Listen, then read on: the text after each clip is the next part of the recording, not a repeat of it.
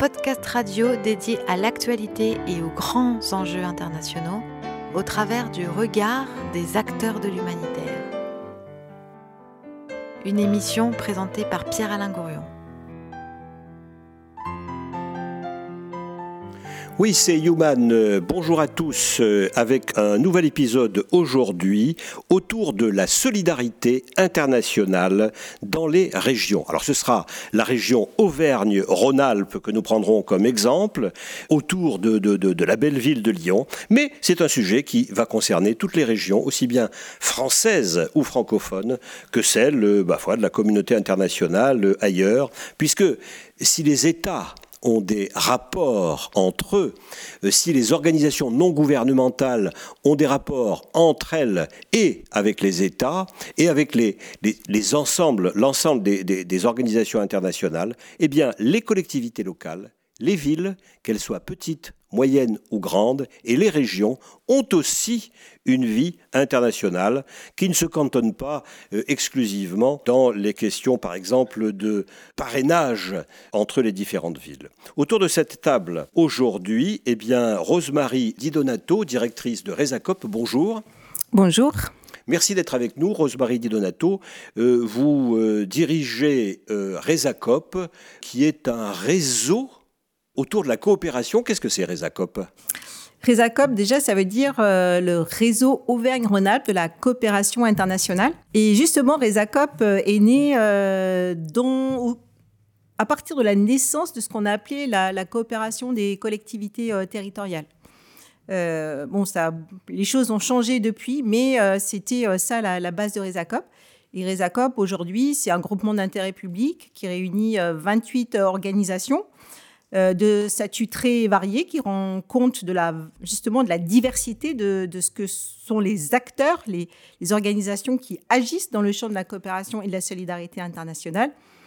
L'État, euh, les collectivités territoriales, depuis la région jusqu'aux plus petites communes, les ONG, euh, l'université, les hôpitaux, etc. Et alors, vous êtes une sorte de chef d'orchestre, on va revenir dans le détail, mais mhm. euh, vous, vous, mettez, en, vous mettez en, relation, en scène, euh, ces différents acteurs dans des projets spécifiques. Comment ça se passe? On est plutôt à l'écoute. C'est vrai que le, terme de chef d'orchestre euh, est, bien posé. C'est la manière d'ailleurs dont mon président décrit Reza Cop. La, la, mission de base de Reza Cop, c'est vraiment de mettre en synergie tout ce qui se fait autour de l'international euh, dans la région, en particulier l'international euh, des continents euh, asiatiques, africains et latino-américains. Et notre rôle est plutôt d'accompagner, de mettre en lumière et de faire travailler ensemble ces organisations de nature très variée qui s'intéressent depuis parfois très longtemps euh, aux questions de coopération internationale. Voilà, on aura l'occasion de, revenir sur des sujets concrets et sur des, des projets euh, concrets, mais il nous appartient d'abord de présenter nos autres invités. Et euh, j'ai, eh bien, sur ma droite, Benoît Miribel. Bonjour, Benoît. Bonjour. Voilà, vous êtes, vous êtes quoi? Vous êtes, vous êtes, vous avez tellement de titres qu'on ne sait pas par quoi commencer. Vous avez été longtemps Institut Mérieux. Euh, depuis le mois d'avril. Ah, depuis le mois d'avril. J'ai été longtemps Fondation Mérieux. Fondation Mérieux. voilà, pendant 12 ans, vous avez été responsable Mérieux, et puis maintenant de la Fondation Mérieux, qui est une fondation donc euh, financée par une famille et par un homme. Oui, euh, au départ, tout à fait, qui, qui marque 50 ans d'action à l'international principalement. Oui. ce qui est rare parce que beaucoup de fondations françaises, européennes sont sur le territoire, ce qui est nécessaire, mais cette fondation est aussi principalement à l'international dans les maladies infectieuses. Et la solidarité, euh, la, Fondation Mérieux a permis dans le passé de, la création de Bioforce, euh, centre de formation reconnu, de l'école de... voilà, de Bioport, un plateau logistique humanitaire, et elle accueille dans son centre de conférence aussi à Annecy, euh, puisqu'on parle de région, au bord du lac d'Annecy, le, forum Espace Humanitaire, qui tous les 18 mois rassemble les dirigeants des grandes ONG humanitaires pour une discussion, euh, une sorte de retraite sur des thématiques importantes. Euh, elle a aussi euh, encouragé, cette fondation, la création de la revue alternative humanitaire, qui est née donc à Lyon, avec la Fondation Handicap International, Fondation Mérieux, Fondation Croix-Rouge, et qui aujourd'hui est soutenue par une dizaine de, fondations. Donc, Donc vous êtes un chef d'entreprise euh, spécialisé dans l'humanitaire et vous venez plutôt, j'allais dire, euh, de l'ENA ou d'une école de commerce ou plutôt de l'humanitaire, vous, dans votre parcours personnel? Moi, je viens de l'Isère. Oui. Donc, euh, de la région, donc, ni l'ENA ni, l'humanitaire, parce que j'ai commencé pendant mes études à l'IEP Lyon euh, j'ai été placé à l'aéroport de Lyon. J'ai pris un jour. Sciences Po Lyon, oui. Voilà, j'ai pris un jour un congé, sans solde. C'est vieux, l'année 91. Après 3 ou 4 ans euh, de chambre de commerce à l'aéroport, on avait le droit de pouvoir faire valoir un congé sans solde. Et j'ai découvert sur le terrain, euh, toute l'année 91, l'action des ONG. Enfin, j'étais avec Action contre la faim au Libéria, après en, en Irak et en Éthiopie. Et puis après, je suis resté connecté à ça. Donc voilà, je ne suis pas venu d'humanitaire en tant que tel directement, mais c'est c'est par un congé sans solde que j'ai voulu m'impliquer. Et euh, effectivement, euh, euh, parmi tous les acteurs de, Rhône-Alpes, il, y a bien sûr des ONG, des fondations, et cette richesse dont on va parler pendant cette émission. Voilà, c'est vrai que le, le, le, le monde euh, de l'humanitaire et, de la solidarité euh, est, très, très riche et très varié. Plus on le creuse, plus on découvre de nouveaux acteurs. Eh bien, le troisième acteur qui est autour de cette table, euh, c'est Pierre Vial. Pierre Vial, le bonjour. Bonjour. Voilà, vous êtes président de la Maison de la Solidarité internationale à Lyon, c'est bien ça? Alors, de la maison des solidarités. De la maison des solidarités. Locales et internationales. D'accord. Alors, cette maison des solidarités locales et internationales, euh, que fait-elle? Quel est son rôle? Bah, Justement, euh, le, projet associatif de cette, de cette maison, euh, c'est de montrer l'importance qu'il y a de conjuguer la solidarité locale et la solidarité internationale. Il y a une solidarité qui est un concept que tout, le monde connaît à peu près, sauf que c'est un concept qui ne vaut que si on pose des actes. Et ces actes sont souvent posés soit localement avec une population en général fragile ou euh, en tout cas qui a besoin d'aide, ou à l'international, euh, euh, plus sur du développement ou sur bien entendu des populations qui, en ont besoin. Et l'important c'était de montrer à nos concitoyens que l'un se complète de l'autre et que l'un va avec l'autre et de montrer à nos concitoyens eh bien que justement tout ce tissu lyonnais et s'est engagé euh, dans la solidarité. Voilà le, rapport entre le, local et l'international.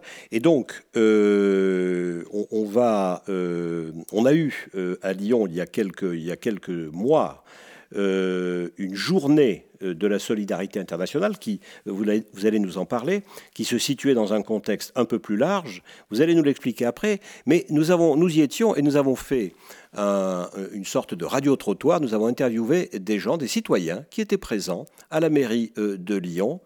Euh, et puis vous réagirez euh, en fonction de, de, ce qu'ils vont nous dire. Écoutez. Alors bonjour, pourquoi vous êtes là aujourd'hui avec nous? Alors parce que moi j'ai fait des missions humanitaires avec Médecins sans frontières et je travaille au service RH d'une association à Lyon. Donc je voulais découvrir un petit peu aussi nos partenaires et pourquoi pas trouver une idée d'engagement bénévole.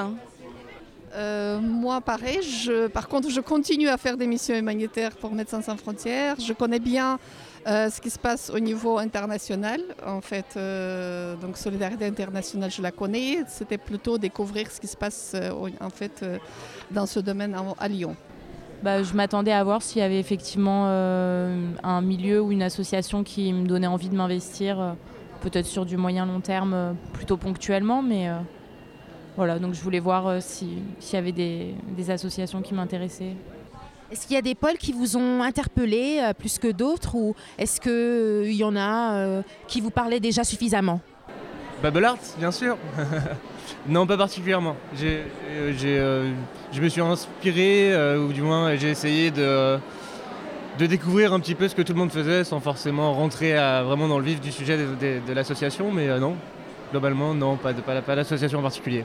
J'ai bien aimé euh, ce que fait le tissu solidaire, par exemple où on peut venir assister le lundi euh, à des ateliers couture si on a un ourlet à faire. On, vient et c'est l'occasion de rencontrer des demandeurs d'asile qui, eux, savent coudre. Euh, ça, j'ai trouvé ça très intéressant. J'irai sûrement voir. bah là, en regardant rapidement, j'ai vu l'ONU pour Haïti et je regardais s'il y avait des choses aussi un peu plus pour les animaux. Euh, j'ai vu la biologie qui avait l'air intéressante. Ce que je trouve très intéressant, c'est qu'il y a des jeux les marelles au sol, etc. C'est très ludique, c'est participatif. Et la possibilité d'échanger aussi avec des personnes qui travaillent ou des bénévoles ou des volontaires de services civiques. Je trouve intéressant de voir qu'il y a une intergénération dans, le, dans les stands. On trouve à la fois beaucoup de jeunes et euh, des moins jeunes, et puis comme moi qui a, qui a 75 ans, mais, si vous voulez, je trouve ça c'est très positif, l'harmonie entre les diverses générations. Par contre, ce que je trouve toujours un peu dommage, c'est qu'il y a beaucoup, beaucoup d'assos. C'est bon signe d'une certaine mesure, mais est-ce qu'on est bien sûr que chacun a réellement euh, son créneau et que des fois, il n'y aurait pas plutôt la possibilité de réunir plusieurs, euh, plusieurs assos qui à ce moment-là multiplieraient euh, leurs moyens, qui auraient des subventions plus importantes probablement et qui peut-être seraient plus efficaces. Alors nous, en fait, euh, chez les scouts et guides de France, notamment euh, dans la tranche d'âge 11-14 ans, ils choisissent euh, pour l'année des projets dans à peu près 8 domaines. Et eux, ils ont choisi la rencontre internationale.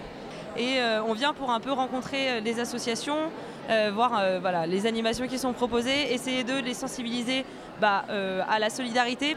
Et est-ce que vous, pensez que les jeunes manifestent un réel intérêt vis-à-vis de ces questions de solidarité internationale? Alors je pense que ça dépend vraiment des jeunes. D'un point de vue général, je pense que les jeunes sont quand même de plus en plus euh, sensibles à ce type de questions-là euh, euh, et euh, en, en tous les cas une sensibilité plus grande en général, on va dire. Alors, quand je vous dis solidarité internationale, à quoi ça vous fait penser? Premièrement, c'est positif d'ailleurs. Ça veut dire que quelque part, on n'est pas devant, dans nos pantoufles et devant notre téloche euh, à attendre que les choses se déroulent. Ça veut dire qu'on conscientise chacun des citoyens de ce qui se passe dans le monde, à savoir qu'il y a des pays riches et des pays beaucoup moins- riches, et que les deux peuvent peut-être essayer de coopérer pour que quelque part une harmonie se fasse au, nom de, l'universalité, au nom des droits de l'homme évidemment, etc. Bah, je comprends le mot solidarité, je comprends le mot international, donc j'ai une représentation de ce que ça pourrait être. Mais après, euh, concrètement, dans, dans quelle mise en pratique, euh, non, c'était un peu abstrait. J'a- J'avais des grandes représentations, mais euh, c'est bien de voir en, en réalité ce qui existe en ce moment.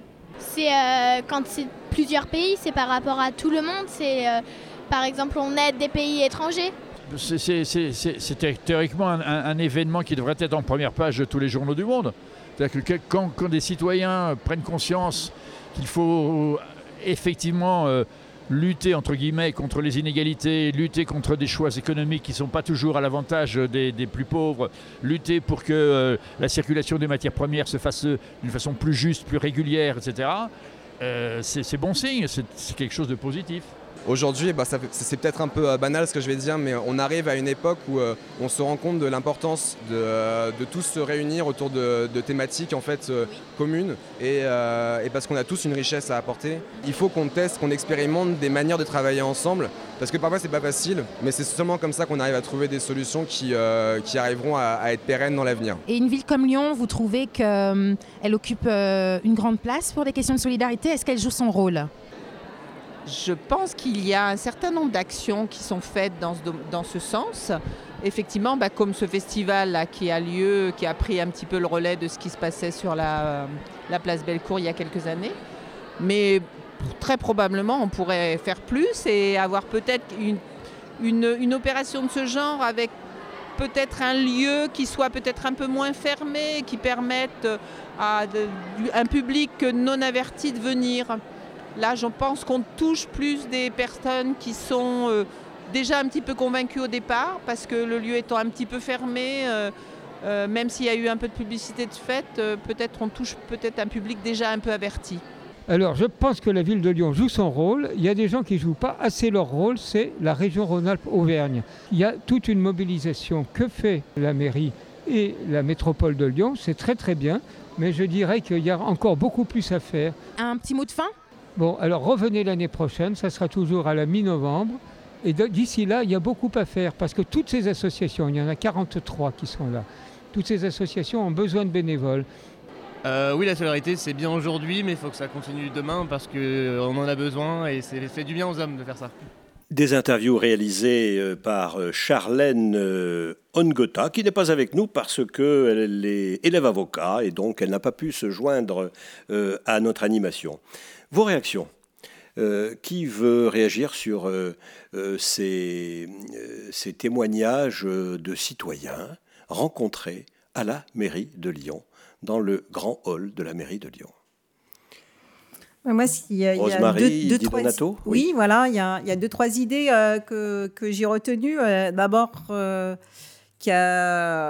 que beaucoup de personnes ont exprimé une curiosité par rapport à ce secteur.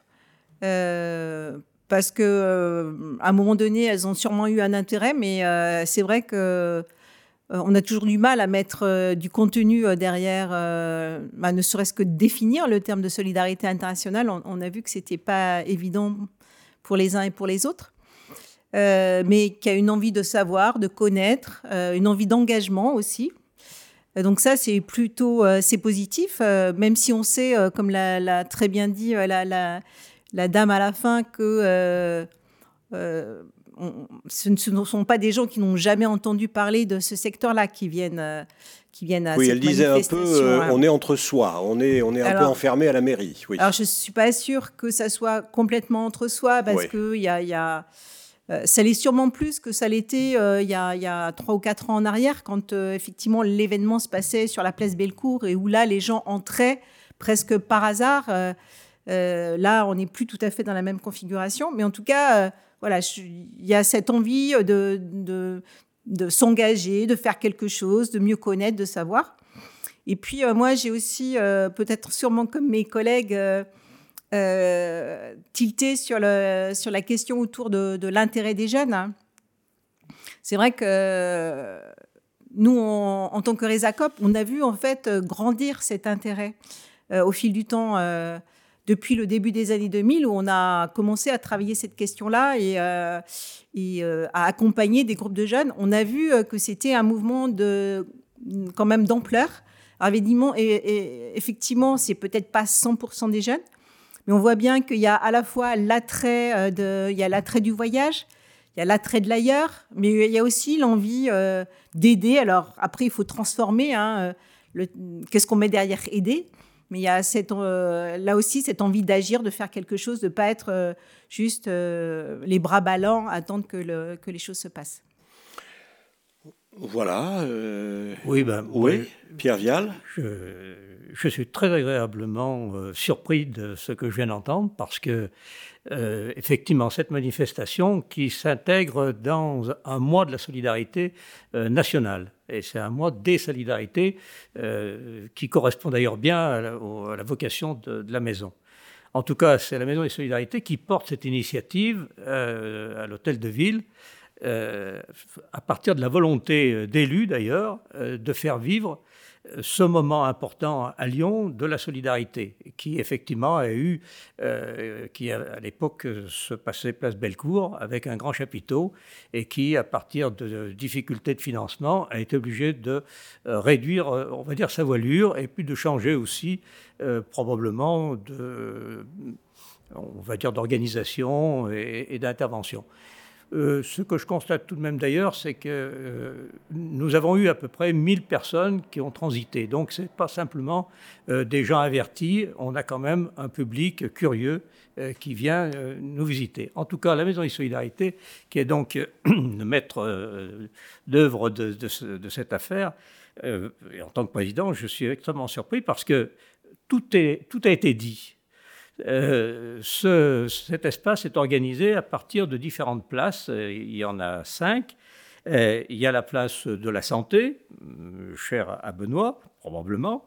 celui de la place pardon, d'éducation, la place du développement. Quand vous dites des places, euh, c'est-à-dire qu'on fait comme si on était euh, sur la place Bellecour ou, la place de la Concorde, ou, et simplement on donne des noms, euh, place de la Solidarité, place, et, vous en parlez à l'instant. Alors exactement, c'est-à-dire qu'on voulait reconstituer Lyon, effectivement, tout à fait. C'est l'idée, il y a maintenant trois ans, c'était de reconstituer Lyon dans l'atrium de l'hôtel de ville, pour être complet et plus précis. Et, donc, ce sont ces fameuses places que nous, avons, nous avions rebaptisées, euh, avec donc la place de la formation, je ne sais pas si je l'ai dit, mais la place de la consommation responsable, et puis une place un peu spécifique qui est celle euh, de la, pour susciter l'engagement. Et un certain nombre de personnes l'ont indiqué, elles venaient chercher un engagement, elles étaient déjà plus ou moins engagées. Et là, euh, bien, ma foi, en faisant le tour de toutes ces places, elles ont pu trouver euh, probablement un engagement dans les associations qui étaient là. Voilà, alors vous savez pas, comme il est déjà 17 minutes euh, découlées ou 18, on va s'écouter un tout petit peu de musique. Et Pierre Vial nous a proposé Lily de Pierre Perret. Écoutez, vous allez voir, c'est très joli. On la trouvait plutôt jolie, Lily. Elle arrivait des Somalies, Lily. Dans un bateau plein d'émigrés qui venaient tous de leur plein gré vider les poubelles à Paris. Elle croyait qu'on était égaux, Lily. Au pays de Voltaire et d'Hugo, Lily. Mais pour Debussy, en revanche, il faut deux noirs pour une blanche, ça fait un sacré distinguo. Elle aimait tant la liberté, Lily. Elle rêvait de fraternité, Lily. Un hôtelier rue secrétant lui a précisé en arrivant qu'on ne recevait que des blancs. Elle a déchargé les cajots, Lily. Elle s'est tapé les sales boulots, Lily. Elle crie pour vendre des choux-fleurs. Dans la rue, ses frères de couleur l'accompagnent au marteau-piqueur. Et quand on l'appelait Blanche-Neige, Lily, elle se laissait plus prendre au piège, Lily. Elle trouvait ça très amusant, même s'il fallait serrer les dents, ils auraient été trop contents. Elle aima un beau blond frisé, Lily, qui était tout prête à l'épouser, Lily. Mais la belle famille lui dit Nous ne sommes pas racistes pour dessous, mais on veut pas de ça chez nous. Elle a essayé l'Amérique, Lily, ce grand pays démocratique, Lily. Elle aurait pas cru sans le voir que la couleur du désespoir là-bas aussi ce fut le noir. Mais dans un meeting à Memphis, Lily, elle a vu Angela Davis, Lily, qui lui dit Viens ma petite sœur, en s'unissant on a moins peur des loups qui guettent le trappeur. Et c'est pour conjurer sa peur, Lily, qu'elle lève aussi un point rageur, Lily. Au milieu de tous ces gugus qui foutent le feu aux autobus, interdits aux gens de couleur. Mais dans ton combat quotidien, Lily, tu connaîtras un petit peu bien, Lily. Et l'enfant qui naîtra un jour aura la couleur de l'amour contre laquelle on ne peut rien. L'a trouvée plutôt jolie, Lily. Elle arrivait des Somalies, Lily. Dans un bateau plein d'émigrés qui venaient tous de leur plein gré vider les poubelles à Paris.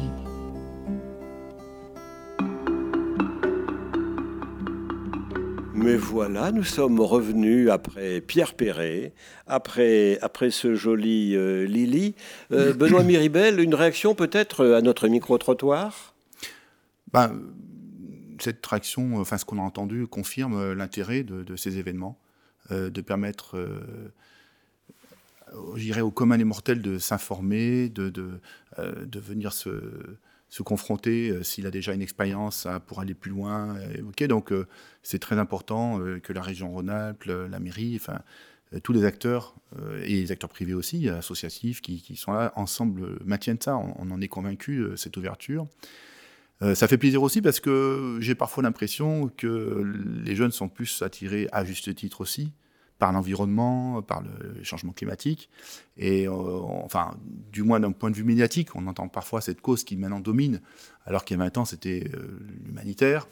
Ce qui a amené un jour euh, Bernard Lavillardière à dire que l'humanitaire était devenu ringard par rapport à la cause de l'environnement et qu'il fallait, etc. Donc, est-ce que d'une certaine manière, les, ces, deux, ces deux pôles environnementaux et humanitaires ne se, ne se réunissent pas aujourd'hui, que ce soit sur le plan local ou sur le plan international oui. Parce que les, les, les, les, considérations climatiques ont un effet en retour sur, par exemple, les migrations, pour ne prendre que cet exemple. Et donc, euh, moi, je, je, lis vraiment les deux, les deux thèmes euh, de manière assez étroite. Oui, parce que les nuages, euh, comme le soleil, enfin, le climat ne s'arrête pas aux frontières. Ne s'arrête pas aux frontières. De la même façon que les maladies infectieuses, puisque voilà. on parlait de santé tout à l'heure. Donc, effectivement, il y a plein de, causes qui ne s'arrêtent pas aux frontières et qui, qui, sont humaines, environnementales et qui méritent d'être prises en compte. Donc, euh, voilà, c'est bien et on a cette responsabilité de continuer à, à, faire en sorte que les gens ne se cloisonnent pas, ne se mettent pas des murs, ne, ne s'intéressent à ces enjeux-là et apportent euh, je dirais, leur énergie. C'est notre responsabilité à nous qui sommes impliqués dans ces domaines-là depuis longtemps, euh, pour qu'il y ait de plus en plus de monde.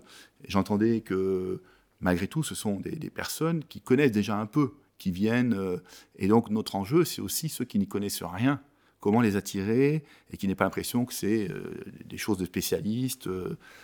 qui, leur échappent. Donc il y a quand même un enjeu, et peut-être d'ailleurs que, cette émission et cette radio euh, dans sa vocation, on peut contribuer à ce que le grand public euh, puisse trouver par un biais un intérêt à, ça et qu'il n'ait pas l'impression que c'est qu'une affaire de spécialiste. Elle est faite pour cela, puisque c'est une émission qui devient euh, hebdomadaire, en plus des, vidéos que, que, nous faisons deux fois par mois, les Time to Be. Euh, et donc elle est faite précisément euh, pour ouvrir euh, en direction du grand public, à partir certes de, la parole de spécialistes comme vous, mais, mais également à partir des, retours que nous recevons du public, qu'il s'agisse du public français ou de public venant d'autres pays. Mais alors vous, Benoît Muribel, puisqu'on est, avec, puisqu'on est avec vous à l'instant, parlez-nous peut-être de, certains projets liés euh, à vos activités, par exemple dans le, dans le médical ou dans la biologie, je ne sais pas, mais c'est votre choix, euh, et en lien avec euh, des, entités, des entités régionales ou locales. En fait, il y a, si on, parlait à l'instant d'environnement, de, solidarité, l'environnement, c'est des réfugiés climatiques, mais l'environnement, c'est aussi des maladies qui évoluent.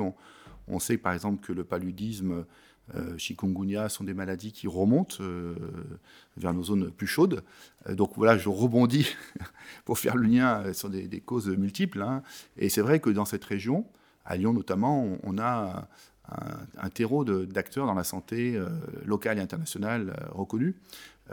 donc que ce soit des ONG ou des fondations qui agissent ensemble et, qui montrent que cette santé, bien sûr, notre santé, elle est sans frontières. Euh, comme, comme l'a dit Pasteur euh, il, y a, fort longtemps, entre les microbes, mais aussi entre, sans frontières géographiques. Euh, et sans frontières entre les acteurs publics et privés, et ça aussi, des structures comme Resacop et puis la Maison des solidarités locales internationales sont justement des, structures qui nous permettent d'avoir une, approche d'abord interdisciplinaire, parce que souvent on se rend compte, bah, là je parle de maladies infectieuses, mais forcément il faut que je parle aussi du coup d'eau et d'assainissement. Bah, et, donc on voit que les choses sont, corrélées euh, bien, bien souvent. Euh, et donc euh, il n'y a pas dans toutes les régions de France le terreau assez fertile d'acteurs de solidarité locale et internationale que l'on a ici. Donc ça c'est une, une chance. Donc effectivement, je vais peut-être pas rentrer dans des détails de projets trop, euh, trop détaillés pour l'instant, mais, euh, ils, sont assez nombreux euh, et ils sont aussi. On peut prendre des exemples concrets selon ce qui vous vient, ce qui vous vient à l'esprit pour illustrer, pour illustrer les choses. Bah, quand il y a eu il y a une proximité avec, quand il y a eu la crise Ebola en 2014, le fait qu'il y ait MSF Suisse, bon, c'est Genève, Genève, c'est la grande région. Oui. MSF Suisse qui avait euh, l'échantillon, qui a un P4. Médecins sans frontières. Euh, oui, Médecins sans frontières, qui a un P4 euh, Jean Mérieux exploité par l'INSERM ici à Lyon. le P4, il faut le dire à nos auditeurs, c'est un... un... laboratoire qui est à Lyon, laboratoire. de haut confinement, voilà. Hein, de, de, sécurité les plus élevés pour, la, pour travailler sur des, des pathogènes de classe 4, donc les plus dangereux en fait, hein, virus ou euh, ça peut être aussi des bactéries, parce que la tuberculose résistante est une bactérie par exemple? Donc de travailler sur les choses les plus dangereuses, parce que si on ne travaille pas dessus, on ne peut pas faire avancer la recherche, on ne peut pas savoir quel, euh, quel vaccin ou comment, comment se battre contre. On ne la connaît pas, et donc euh, c'est elle qui maîtrise le jeu. Donc il faut à chaque fois avoir des outils aussi qui permettent de suivre ça.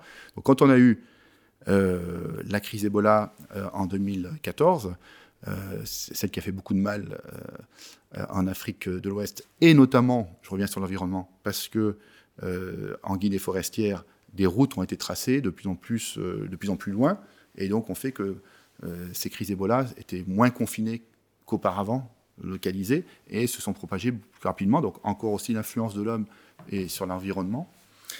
Euh, il y a eu donc euh, des, séries de, réunions de proximité pour pouvoir. Enfin, je, prends l'exemple qui n'est pas d'aujourd'hui 2020, 2019, mais celui-là a été assez, euh, assez fort.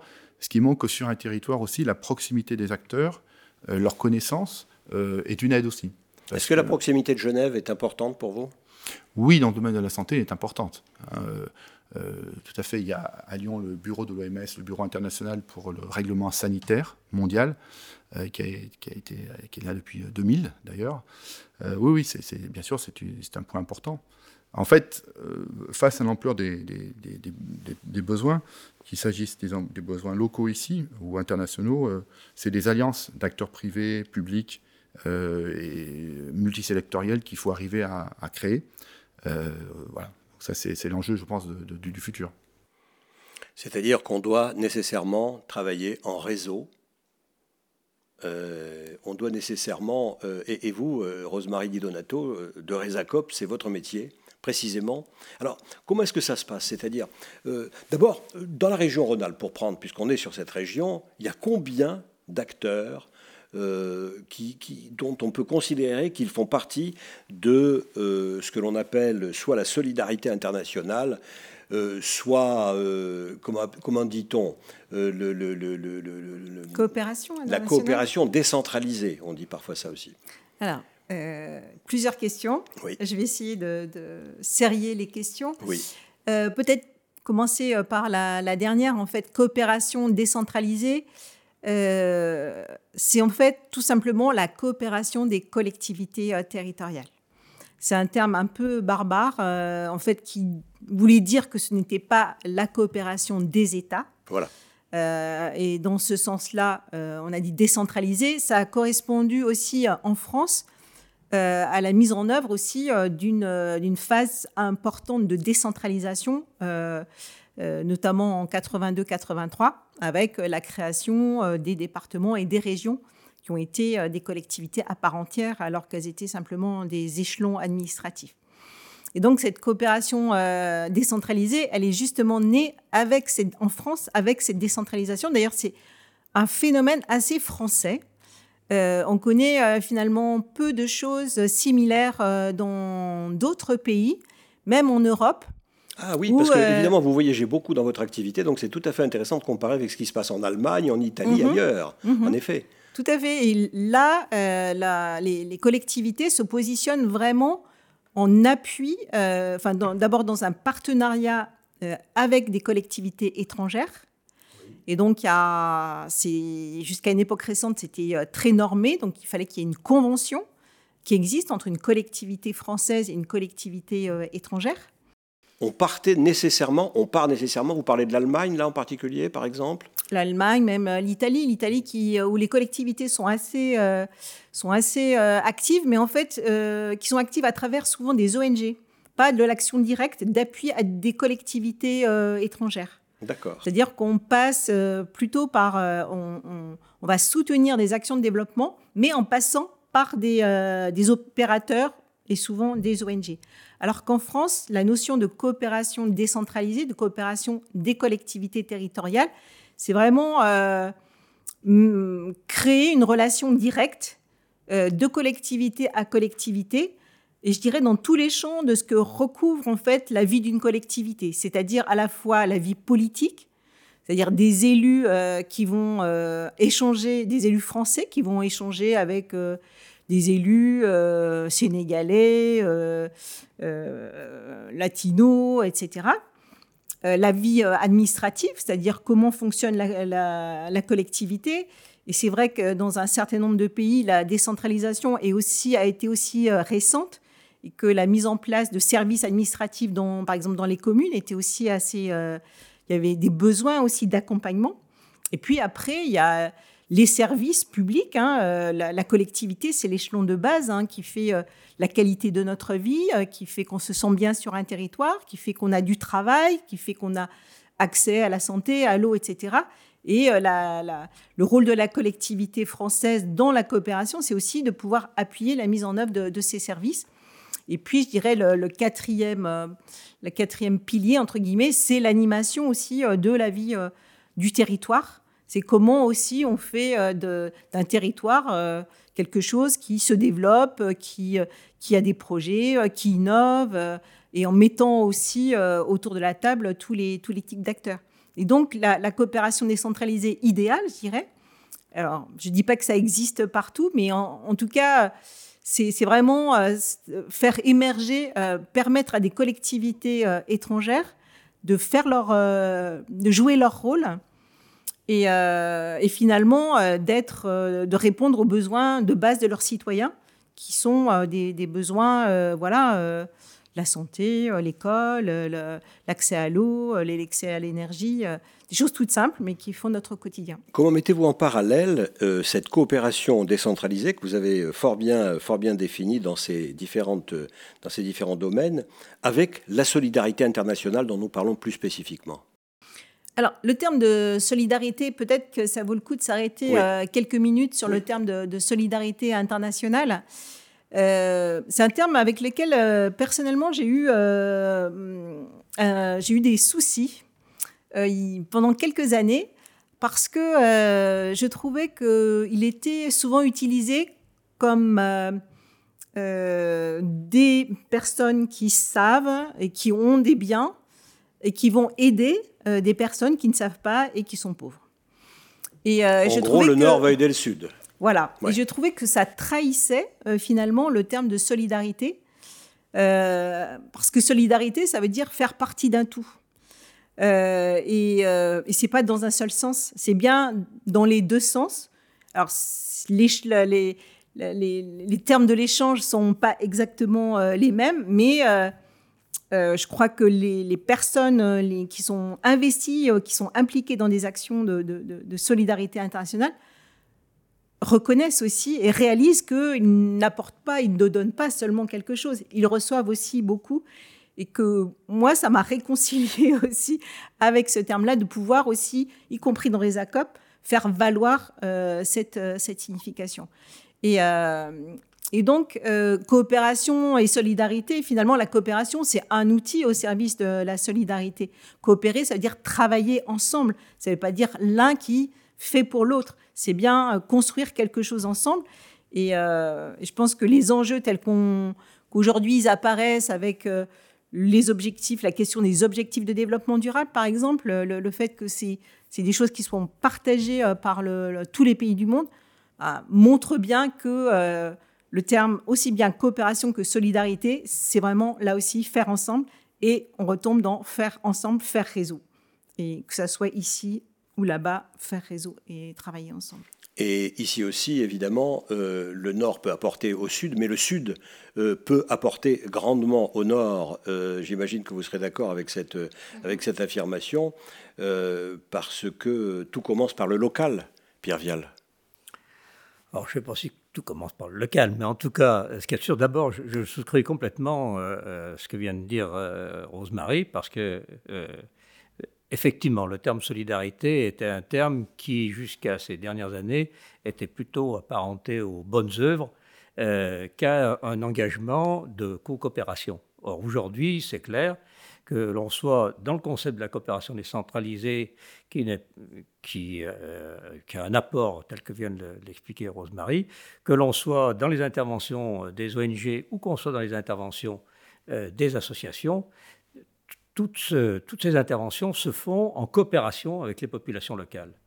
il n'y a pratiquement plus personne maintenant qui imaginerait euh, imposer un projet quelque part, tel qu'on l'a vu il y a quelques années, où quelqu'un passait en disant voilà, ces pauvres femmes, elles, vont, euh, elles font euh, deux kilomètres pour aller chercher de l'eau, on va leur faire un puits, euh, et puis tout sera réglé. Non, aujourd'hui, si on fait un puits, c'est que les populations locales ont été d'accord et ont été engagées dans le fait de faire un puits ici et non pas dans la cour du chef pour que ça soit simplement une famille qui récupère l'affaire. Voilà, donc déjà sur cette notion de, co-construction de, de projets, je pense que de ce côté-là, maintenant, euh, plus personne n'en met en cause euh, cette affaire. Alors après que tout commence par le local, oui, bien sûr, que ce soit le local ici ou le local là-bas, euh, c'est le propre des interventions des associations. C'est-à-dire justement par rapport à la coopération décentralisée qui en général aide à faire des, projets de, développement d'une route, d'une autoroute ou même simplement d'un jardin. Les associations interviennent beaucoup plus localement avec toujours le souci d'avoir des projets qui soient des projets inclusifs. Euh, alors que ce n'est pas forcément euh, la, première idée d'un grand projet. Si on construit euh, une route, bah, évidemment qu'au bout d'un moment, peut-être qu'elle sera inclusive. En tout cas, elle servira à un certain nombre d'intérêts. Être inclusive, c'est-à-dire associer les acteurs locaux à cette activité. Exactement, exactement. Et que ce soit d'ailleurs ici comme là-bas. Quand aujourd'hui ici une association crée un restaurant pour accueillir des populations extrêmement défavorisées, eh bien, il y a toujours avec ce restaurant euh, l'idée d'avoir une activité qui puisse permettre à ces gens qui viennent de euh, se réinsérer dans la société. Et donc là, on est bien aussi dans l'inclusion, euh, comme ici, comme là-bas. Voilà, alors je me tourne vers Benoît Miribel parce que c'est un peu le temps d'un autre moment musical. Et Benoît, vous nous avez proposé One euh, du groupe U2. Euh, Vous allez nous expliquer après pourquoi, mais écoutez d'abord.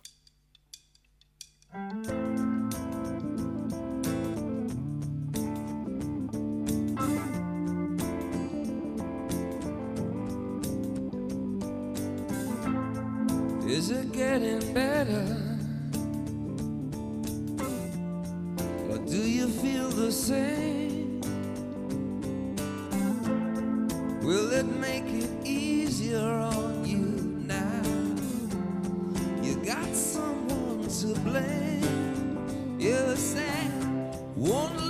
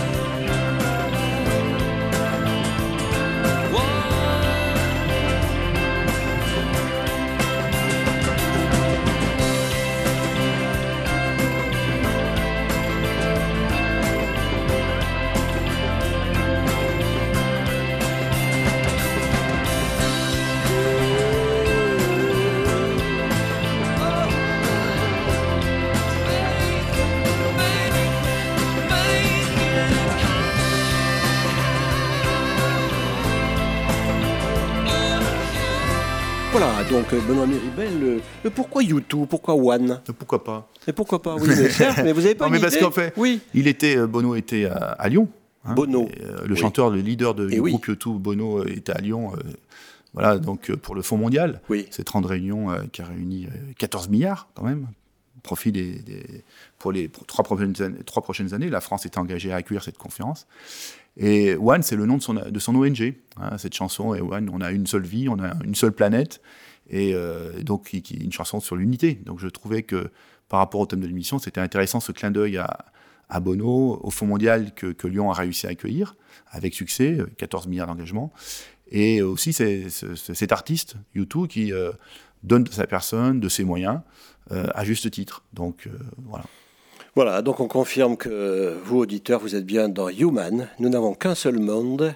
Et toi, l'homme, qu'est-ce que tu fais de ta planète? Alors, par rapport à ce qu'on a entendu, par rapport à, notre, développement, euh, Benoît, donnez-nous quelques exemples de, ces rapports su- sud-sud et de, la manière dont on échappe dont on pourrait échapper euh, à la fois euh, au post-colonialisme et à un certain assistanat.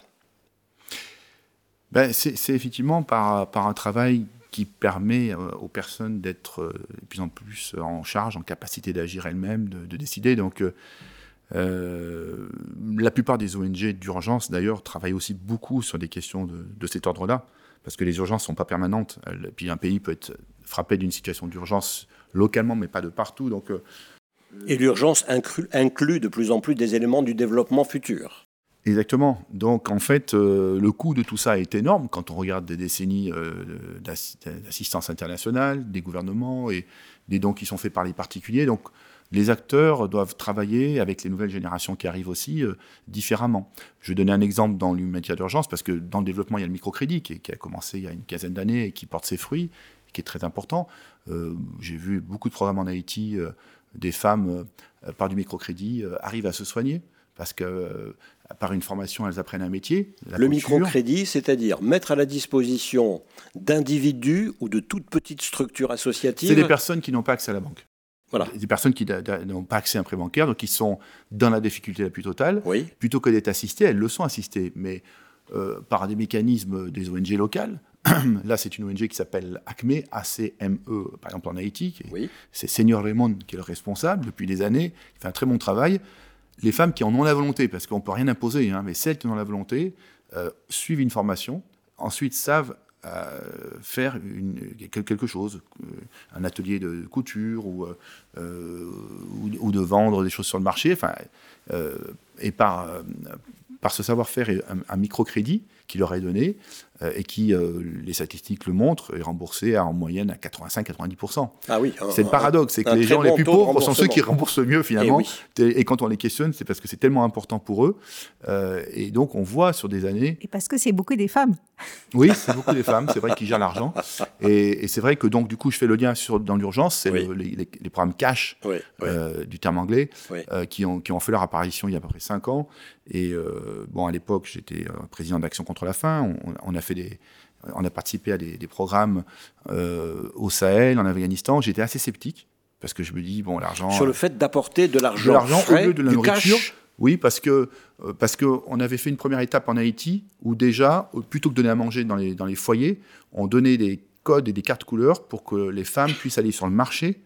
On s'était mis d'accord avec des marches, enfin avec des, des vendeurs, pour qu'elles équilibrent aussi leur alimentation. Donc c'est pas du vrai cash, c'est pas des espèces, Non, ça c'était dollar. l'intermédiaire, c'était avant d'arriver au cash, c'était Ah il y oui, a 10 d'accord. ans ça, il y a 10 ans Voilà. déjà. Pourquoi? Parce que pour qu'à chaque fois, euh, il y ait l'économie locale qui se trouve pas squeezée par de l'aide internationale aussi, qui peut, euh, qui peut euh, casser la, la logique, puisqu'on parle de comment remettre les personnes en capacité d'agir le plus vite possible, euh, plutôt que l'assistance. Il faut rappeler que, puisqu'on je reste sur Haïti, mais c'est vrai dans d'autres pays, vous avez à Haïti des, des pêcheurs qui pêchent plus, des gens qui récoltent plus, tellement le riz a, été euh, envoyé à, bas prix. Donc, euh, euh, on a vu en 2004 en Côte C'est-à-dire d'Ivoire. on détruit une économie On, locale. détruit- on peut détruire une économie locale, Eh oui. euh, euh, parfois, ou en, en 2004, là, en Côte d'Ivoire, euh, le programme alimentaire mondial, on, l'avait fortement critiqué à, l'époque, euh, se retrouve avec des surplus d'ailleurs des surplus agricoles quand les États-Unis en, ont justement. Donc c'est déversé après dans des pays.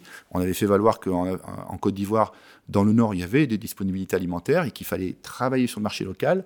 Mais bon, il y avait d'autres enjeux qui fait que ça s'est déversé et ça a cassé. Euh. Donc je cite à travers ces exemples-là l'importance euh, du court terme et du moyen terme. Eh ben, l'impact après est considérable. Et donc les cash, les programmes cash qui visent à, donc à monétiser l'aide tout de suite, à dire à des gens, bah, comme une assurance chez nous, il y a un problème, on, a, on touche de l'argent d'assurance. Et... Oui, mais alors les réseaux, les malfrats, ben, si vous m'apportez du cash, est-ce que je ne vais pas le mettre dans ma poche? Voilà, c'est ça, c'est ça. Et puis où est-ce que, euh, voilà, euh, même si on le donne à la, femme au foyer, est-ce que s'il y en a un qui a envie de picoler, il ne va pas se servir dans, dans, la caisse, etc. C'est très marginal. Ça marche dans la plupart des cas. Euh, en Birmanie aussi, on, à Myanmar, on le voit. Euh, donc voilà, c'est intéressant. Alors c'est accompagné, c'est formé, mais euh, ça, aide tout de suite à, moins casser les économies et à, permettre après des, catastrophes naturelles ou des conflits à mieux s'en sortir. Moi, je, voulais rebondir sur l'exemple du microcrédit. Oui. parce que c'est vrai que c'est quelque chose qui est plutôt né là-bas. Oui. Euh, que ce soit en Afrique, en Amérique latine, en Asie. Euh, d'ailleurs, il y avait des traditions euh, de tontines ou de, choses équivalentes. Et, depuis, je dirais, 15-20 ans, avec l'apparition en fait aussi de, la pauvreté chez nous, le fait que des gens n'aient plus accès au, au, système bancaire, il y a des structures comme l'ADIE qui sont nées et qui, en fait, font ce travail de fournir du microcrédit donc, euh, à des personnes. Donc, c'est des petites sommes. Ici en France Oui, bien sûr. on n'est pas dans l'international. Non, non, euh, c'était Madame Novak, euh, d'ailleurs, voilà, qui, a, créé ça. qui a créé ça. Et, et ça, c'était vraiment, c'est quelque chose qui est né, qui est né ailleurs que, que, chez nous, mais qui trouve maintenant aussi sa place et son utilité ici. Et toujours sur la, question du système bancaire, je me, me souviens en 2007, quand j'étais allée, j'étais allée en mission au Burkina Faso, et je lis dans le journal euh, euh, vient de sortir une carte qui permet à des gens qui n'ont pas de compte bancaire de payer avec cette carte au Burkina Faso. Et ça, ça n'existait pas du tout en France. Et là, aujourd'hui, on le trouve en France. Mais euh, c'est parce qu'à un moment donné, il y a des besoins locaux auxquels des solutions sont trouvées. Et, il se trouve que peut-être quelques années plus tard, ces besoins arrivent aussi chez nous et, on utilise aussi finalement des produits qui sont nés ailleurs. Voilà, euh, Pierre Vial. Bah, au-delà, effectivement, du, microcrédit, il y a des actes qui sont posés par des associations locales.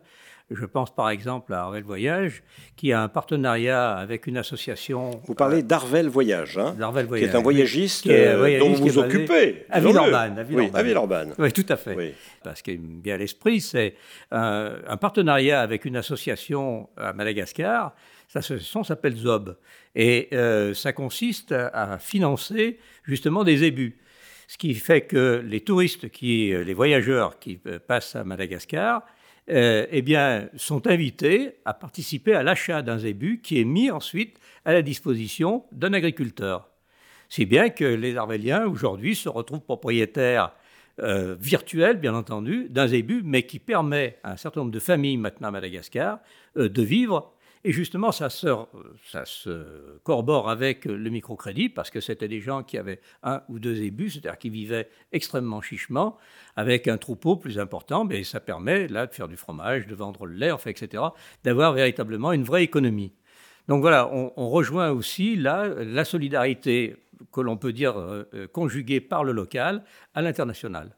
Benoît Miribel. Euh, J'essaie de répondre à la question euh, en solidarité locale, est-ce que le, côté cash pourrait fonctionner? On peut voir cette question avec Patrice Blanc, qui est aujourd'hui le, président des Restos du Cœur, euh, que l'on connaît bien. Il a dirigé Bioforce dans le passé, il y a longtemps. il faut se souvenir que c'est vers 99, je crois, au moment du Kosovo, où on a pu enfin dire arrêtons de d'envoyer euh, des couvertures de la farine au, enfin, euh, là-bas, euh, parce que ça coûte de l'argent, il faut le stocker. Enfin, là, pour le coup, on a un plateau logistique humanitaire Bioport aussi qui a, aidé pour ça. Donc, effectivement, l'argent voyage plus facilement. D'ailleurs, deux tiers de l'aide internationale, ce sont les diasporas, hein, les, migrants eux-mêmes qui, qui, alimentent, il ne faut pas l'oublier. Et donc, quand même, on a quand même un enjeu de répartition de, l'argent euh, globalement. Euh, on a vu des situations de famine souvent au Niger, avec malgré tout, donc des gens en situation de famine, et malgré tout sur les étals de la nourriture. Mais ces gens n'ayant pas accès, n'ayant pas d'argent pour acheter. Donc on a ces paradoxes. Parfois, a des, il y a des zones où il n'y a plus rien du tout, mais c'est très rare. Donc, le travail qui doit se faire autour de la répartition de l'argent et des moyens euh, est, important. Parce que c'est vrai que les Restos du Cœur ont de fortes contributions d'entreprises, de, de, de, des, structures euh, euh, supermarchés, alimentaires, etc., ce qui est très bien. Euh, Est-ce que ces gens-là transformeraient ce qu'ils donnent comme aliment en argent? Je ne suis pas sûr. En même temps, ces personnes qui, vont chercher de la nourriture auprès des Restos du Cœur ou d'autres structures, si elles recevaient de l'argent pour aller faire travailler l'économie locale elles ont peut-être aussi une dignité qui est différente. Voyez, enfin, il y a, certainement des choses à travailler euh, globalement, mais qui tournent autour de la répartition de l'argent. Voilà, écoutez, j'ai bien le sentiment que nous pourrions rester là, autour de cette table, pendant un grand, grand, grand moment, ou y revenir, parce que nous n'avons fait qu'effleurer un grand nombre euh, de sujets possibles. Je crains que ce ne soit le moment de se dire au revoir, mais avant ça, je dois dire que la prise de son euh, de micro-trottoir était assurée par Madeleine Pochon, euh, qui assure également l'écoute aujourd'hui, et animée par Charlène Ongota. Merci à tous. Ciao, ciao, écoutez. ya.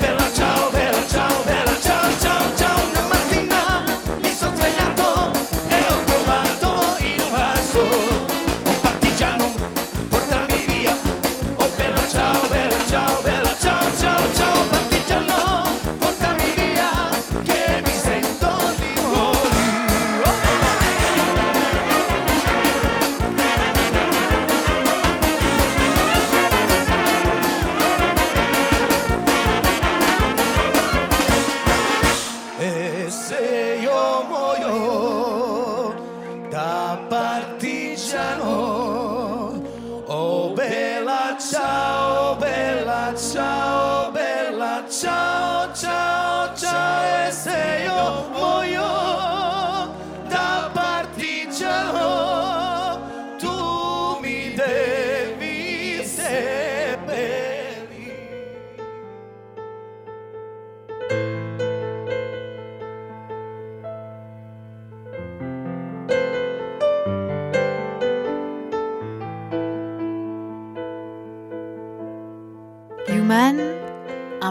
radio dédié à l'actualité et aux grands enjeux internationaux au travers du regard des acteurs de l'humanitaire. Une émission présentée par Pierre-Alain Gourion.